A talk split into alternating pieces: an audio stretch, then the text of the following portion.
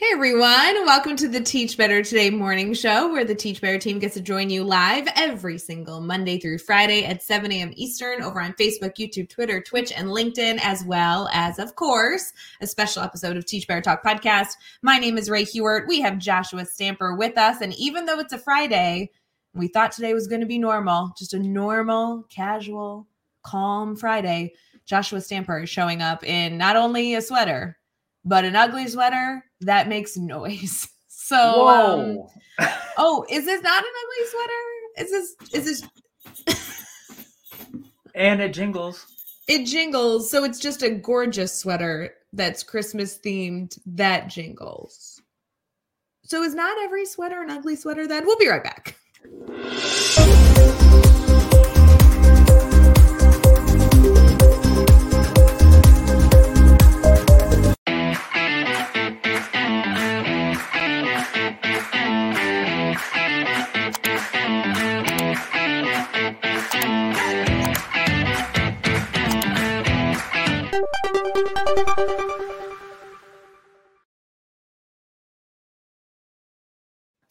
Hey everyone, good morning. Welcome to the Teach Better Today morning show. I very much would love to hear right away in the comments if a Christmas sweater is automatically considered an ugly Christmas sweater, or if those are two separate clothing categories. Joshua Stamper, jump on in here. Well, I would like to say that the sweater that I am wearing, I don't consider as an ugly sweater. So I would say there's two classifications. Okay, so if anyone listening on the podcast can't actually see you, or if people have Teach Better Talk, like, or Teach Better Today morning show up on the television, but they're like walking around their house or whatever it is, picture this: Joshua Stamper's face, okay, blue long sleeve sweater with white snowflakes that are just circles, an enormous, colorful Christmas tree. Yes. Gold star at the top that jingles. Bells on the tree itself. Oh, thank goodness. Because if they were on the, yeah, red ornaments. ornaments. Yeah. Wow. Festive. So festive. I love a good jingling sweat. Josh, would you get caught wearing that at school? I wore this at school often. And what was fun was that one of my science teachers had the exact same sweater. So we would be twins one day. You guys are so deep. I have many Christmas sweaters and different t-shirts and things that I would wear. And yeah, it was fun. We we, we had a good time around campus. I love a good ugly sweater. I feel like uh, it was up until a few years ago, I didn't ever have a cool ugly sweater. And now I feel like I could, I can probably play, you know, the game. Um, I know Matt got in, got a sweater for Hanukkah uh, that may have been a gift from yours truly that said, I cheat at dreidel, but it's designed as like a really ugly Christmas sweater. It's yeah. awesome. So That's I, hilarious.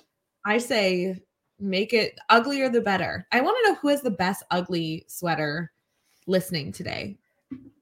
Yeah, or throw in like a photo with you wearing it. I would I love think, to see those too. So that's a problem. I don't think that you can actually put a sweater or put a picture in the comments. Oh, bummer. I know. I really wish you could. I think Facebook should update that and YouTube should update that. Here's my suggestion. We would love to ha- see you claim that you have the ugliest one with a description. And then later on, either after the show or if you put it on later, later this afternoon, Uh, take a picture and tag Josh and I. We would love to see some ugly sweaters. Love it. We used to have competitions on our campus and have prizes for those. Yeah. So we would vote as a staff as far as who had the ugliest. And so I don't know. I feel like intense competition. Josh, I am so excited to be the one to tell you this. Today is December fifteenth, which is National Ugly Sweater Day. Yes. That was not intended, but it's like you knew. It's like you knew. It says every third Friday of December. Hold on, an advertisement just popped up because it didn't want me to celebrate Ugly Sweater Day. Hold on. It said every third Friday of December, December fifteenth, people all over the nation trade their casual garments for something more festive for Ugly Sweater Day. Whether you find a hidden gem to wear or you make your own, One thing is for sure, the holiday will certainly have you laughing all day long. Well, I want to say that my joyful noise as I walked down the hall gives plenty of happiness to those around. It's and so I did good. Not intend. It was just it was just one of those days. I'm in a days. I'm in a nice cream cozy sweater, definitely not ugly, but this is what I love about, so I use national today dot com to mm-hmm. look up holidays, and we talk about these actually on the Sunday show that we like preview what holidays are coming. And yep. what I enjoy is that you get a description, which is what I just read to you, of the holiday. It then goes through the history of the holiday in paragraph form, but then it goes through the holidays timeline. So Ugly Sweater Day timeline, nineteen eighty, the first ugly sweater was made, gained popularity from a sitcom. The first ugly sweater was made under the name Jingle Bell Sweaters. And then nineteen, nineteen eighty-nine. Popularity peaks. Jingle Bell Sweaters reached a peak when displayed on the whole family during National Lampoon's Christmas Vacation. Heck yeah. Is that a, is that a movie you know of? I yes. Know um, oh, yes. Should I see it? I'll keep okay, going. Okay, please, for those who are watching. Yeah. Throw in like your favorite Christmas Vacation gif just for Rae. You, okay. Have you never seen that movie? I have no idea. What movie is it? What's it called? Is Christmas that what it's Vacation. Called? Yeah. The Griswolds? No, I have no idea. I've never seen it. I'll add it to my list. But but apparently it's popular because it started the ugly sweater, according oh, to this goodness. Website. This is statistics. So twenty-three percent of people will buy an ugly sweater. Uh, only nine percent of people have celebrated ugly sweater parties. That can't be true for teachers. We all have ugly sweater days. I feel like it's super popular. Now it's super popular. I'd say within the last um, ten years, it's gotten extremely popular on. I'll give a shout out to those of you looking to, you know, shop. Ugly, ugly christmas sweaters dot com made five million dollars last year. That's not it's, bad. It's exciting. Um, this website just keeps going. Ugly Sweater of the Day, F A Qs, Ugly Sweater Day activities. Activities. Hold on. We got to look at these. Number one, find an old ugly sweater and make it new again. So this is about like adding jingle bells. It even refers to adding jingle bells as a good option. Oh, flare. Ribbon. Yeah. All the stuff. Make your own ugly sweater. Oh, you could have a party where people bring sweaters that are normal, and then you get all the glitz and glam and people design them. You can embed um, lights into them, battery operated. Oh, cool. Uh, this is to give back with your ugly, with an ugly sweater fundraiser. That's hmm. an idea. Nice. Um, would you yeah, like to know school five? Doesn't need money? I know I'm messing up this show now because this is not going to be our focus, but I just keep scrolling and I keep getting more excited. This is five facts about ugly sweater, about the ugly sweater industry that will blow your mind. Okay. Are you ready? I'm One. Sorry. It started as a joke, so Not apparently sure. it wasn't intended to be something that people jumped onto. Um, the business is booming. We mentioned the sweater industry. The ugly sweater industry has grown two hundred percent in the last decade. Uh, everyone wants a piece of the pie. It's talking about all these different, you know, industry like like companies that now produce ugly sweaters, mm-hmm. and. Uh, You can even shop ugly sweaters with celebrity faces. Everyone from Beyonce to Bill Murray. God, this is so informative. I'm just saying, people should go visit national today dot com when they have a little bit too much time on their hands, because I, I'm still scrolling. It still has more things it wants you to, to know about the ugly sweater day. So if any of you needed a little pick-me-up, uh, I really, really recommend that. Should we transition here? I think, Are we... I think I already gave them the pick-me-up. Just, just listen. I feel like we need to actually talk about something education related. I hope you all are jingling and sparkling like crazy today. I'm going to go change after the show. We'll be right back.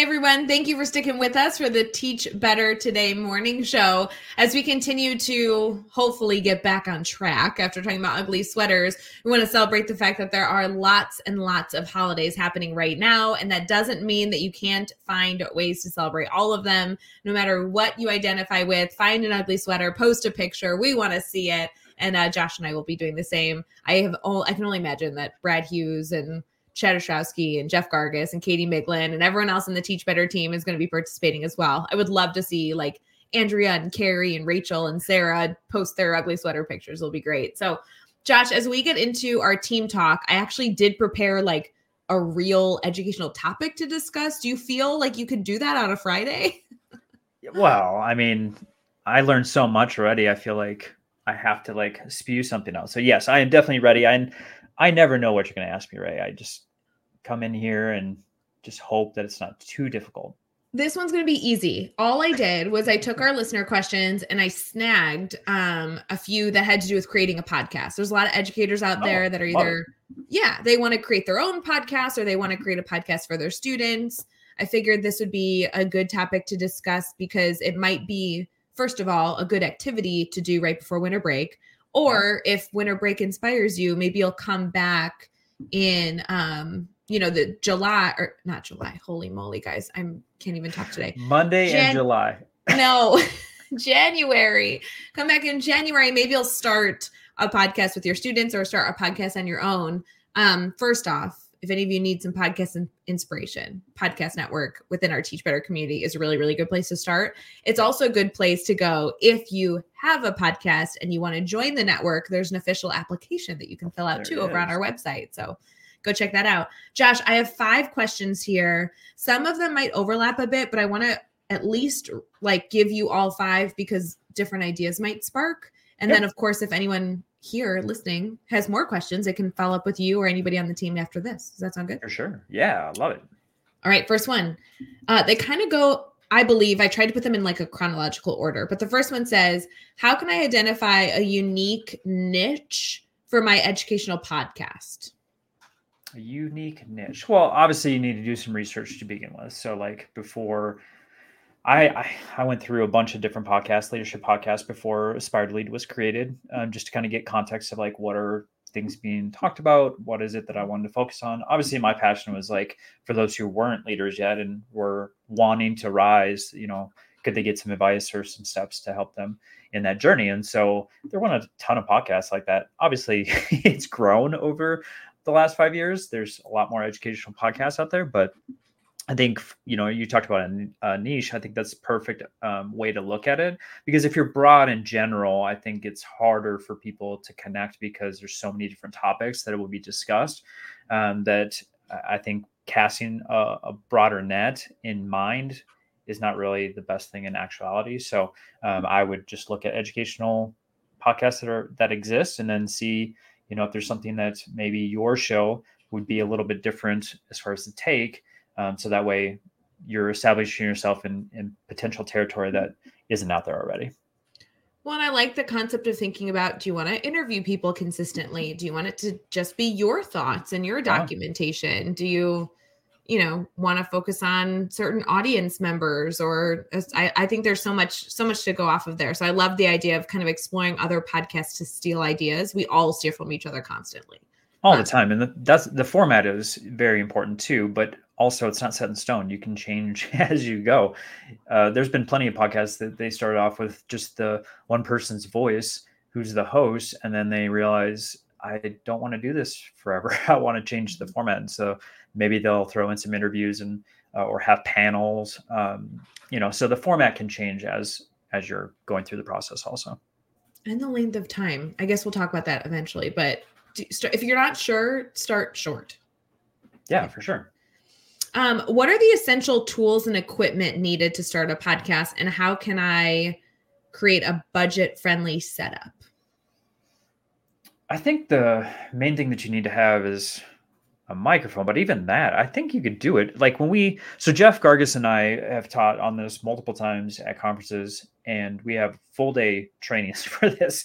And we always talk like educators don't typically have a budget for it. So like, what can you do um, that's essentially free? And so you know, we've talked about Anchor. I know Spotify has purchased that now, so I think it's Spotify Podcast. But, you know, that's a free R S S feed. Um, for anyone that doesn't understand what that means, it's essentially where you host your podcast. You can't just like throw it on a website. Um, you need to have something that's established that goes out to all these different podcast platforms.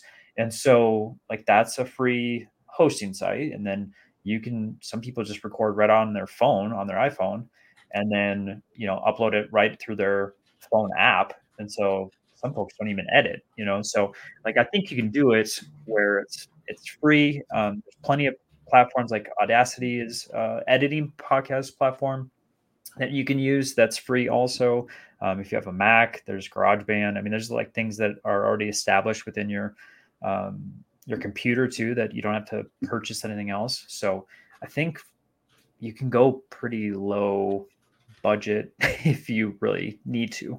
Yeah. I don't know if it's like too over the top to say this, but I feel like your first fifty episodes, try and do it for free. Yeah. Because if you get past fifty episodes, you might choose to then invest, I don't know, in a microphone or even just invest in editing. Like, I feel yep. like you have to start really slow, because I think sometimes people have ideas for a podcast and then they burn themselves out. And so you almost want to make it, well, you most, know, my most podcasts go-to. Like, make it easy. Yeah. Yeah.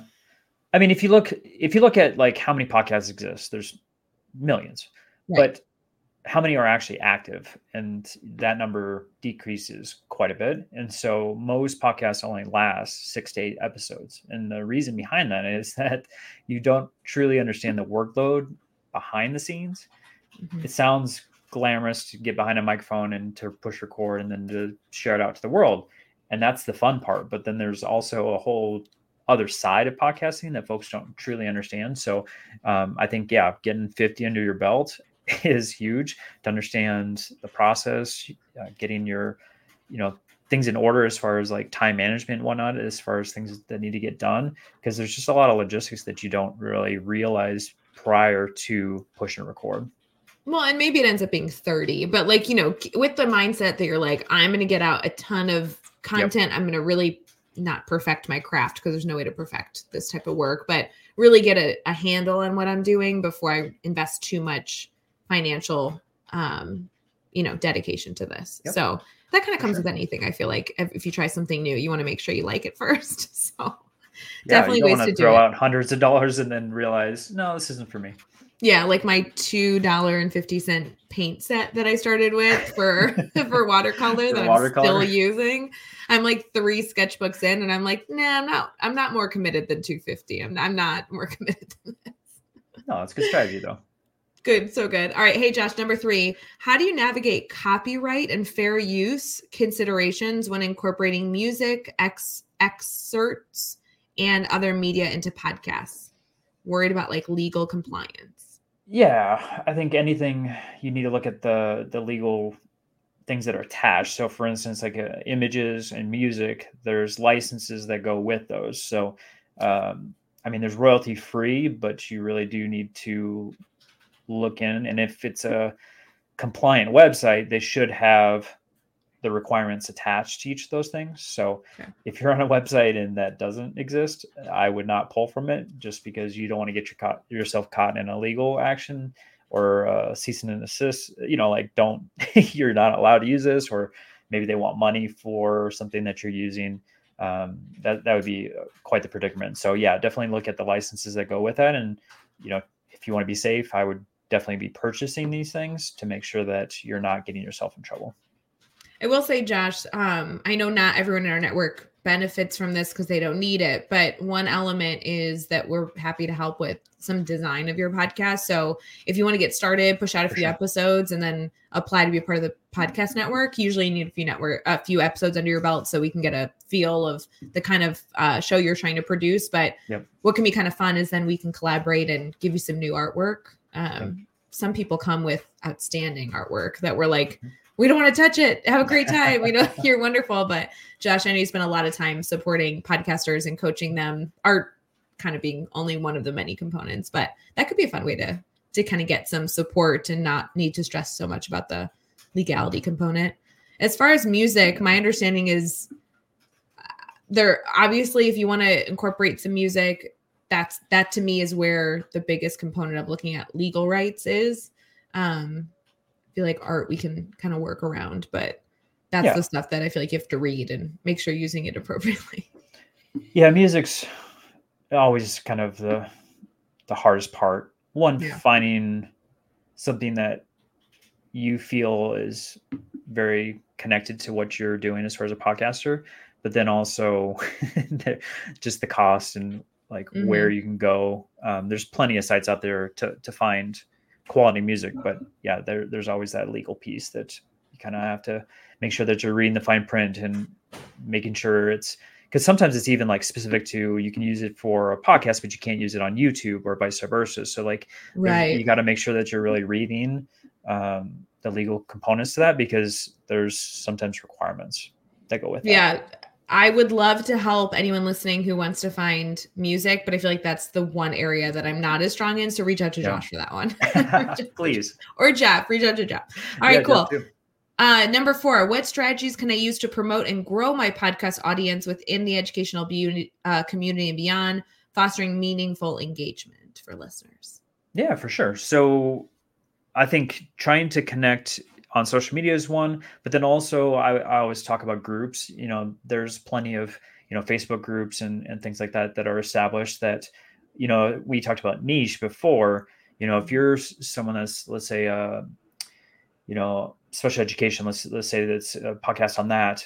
Well, you're probably in different groups that are supporting that specifically. And so, you know, I'd always go into there and, you know, one technique that's really good is to interview the folks that are in those groups um, to be experts, because once they're interviewed, they're also going to share, because they want to make sure that, you know, their audience or their friend groups um, are listening, you know, to that podcast, but it's also like dropping it into the group, and not to spam it, but just to say, hey, this is an additional resource um, that might be beneficial for you. And so, you know, I would go beyond just like sharing out on Twitter or X, Instagram, all those types of things, but then also finding groups maybe in Facebook or LinkedIn to share out, to say like, hey, this is another resource that exists.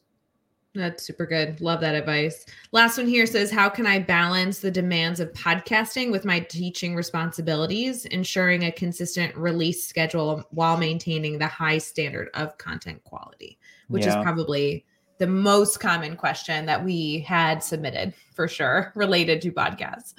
Yeah, it's funny. I just actually submitted this in our podcast network group, um, just asking for tips from them um, today, uh, this morning. So with that, I think, you know, when I was an administrator and podcaster at the same time, I always had to make sure that I was scheduling it on off hours. So it was like sure. late nights and weekends um, when I record. And then also weekends was like my editing time, because I couldn't really do that within the week, because the hours are just so insane. So sure. for me, I, I think what you said was the most important word was consistency. So making sure that your audience knows exactly what day, and some people get a, even more specific about time. You know, it's like on Monday mornings at seven a.m., my podcast always comes out, and they're very consistent with that. I think the more that your audience doesn't have to guess as to when a podcast comes out, the better. Um, and then it just becomes part of their routine. You know, they know, mm-hmm. okay, every Monday morning on my drive to school, you know, I'm going to tune in to, you know, whatever, whatever podcast. So, um, I think the time piece too is just making sure that you're consistent in that also. So like, for instance, I always had a set day that I was, I had for editing. I had set day to make my images. I had a set day to re- release. And then also, you know, to advertise. So I had to do that for myself, to put it in the calendar, to make sure that each day was, it was getting hit, that I was going to do a, a certain part for uh, the podcast. But I mean, I was talking about the logistics and some of that additional work that we don't think of with podcasting. And that's when I was also doing that. The other thing I would also suggest is finding a calendar platform. So like I use Calendly to really assist. Saved our lives. Yes. Right. As far as scheduling guests, and that way I didn't have to do the email thing back and forth to decide like what day and time worked best for them. They could just click on the link, find the, the date and the time that worked best for them. And then it's just populating, and, you know, there's automated emails that you can set up for them um, as far as like getting information about the guest and whatnot. So I think that was a, a lifesaver for myself as far as like the front end, uh, making sure that, you know, all I had to do was send a, a quick email, ask them if they want to be a guest, and then also send them the Calendly link. And then it kind of all took care of itself on that end. Yeah. Calendly is an amazing tool. I know we use it in our personal lives in terms of like scheduling with educators to talk to, yep. but Jeff and I started originally back in twenty eighteen saying, okay, Monday nights from this time to this time, we're going to record however many episodes. And whenever we had somebody that we want to interview, we sent them the link and they chose the day in terms of what Monday between that time they, they were available. And gosh, it saved us so much like double booking and whatever it was. So yep. really, it really worked out really well. So thank you for asking all those questions, Josh. Thank you for giving us some insight on those answers. I hope that some of you are continuously thinking about being a content creator. There's a lot of support in our Teach Better family, specifically in our Creator Club Plus community that yes. supports you in this. Um, we even put out like a creator newsletter every week that you should totally go check out. So we're here to support you. And whether you're doing this on your own for a specific audience, or maybe your students are doing this for their parents, there's so many different wonderful ideas here. So continue to share them with us, and we would love to support you. Josh, any final words of advice as they head into an incredible Friday ahead? Well, I think what you had talked about before as far as going into the break and really thinking about their voice, like how, and if podcasting is not your thing, like how are you going to create content to help other educators? I think everyone that's listening needs to think about that. I think that's a wonderful challenge, especially going into the new year. Mm, so good, friends. We'll see you soon. And we can't wait to hear about what you're thinking. Bye, guys. Hey, Teach Better community. Thank you so much for joining the Teach Better Today morning show every single weekday at seven a.m. Eastern. We have so many resources for you outside of this live stream at teach better dot com, including blogs, podcasts, and professional development that will bring our team to your school. Wherever you are listening from this morning, please make sure you are sharing and celebrating the incredible educators in this world. And hey, if you are listening over on a podcast to Teach Better Talk, we would love a five-star review. The comments are always so entertaining. We'll see you tomorrow.